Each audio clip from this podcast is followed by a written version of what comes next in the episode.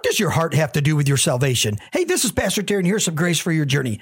In the Bible, when the word heart is used, it's talking about the innermost part of your being, where your desires, your priorities, your values, what you consider to be true, that area is described by the heart.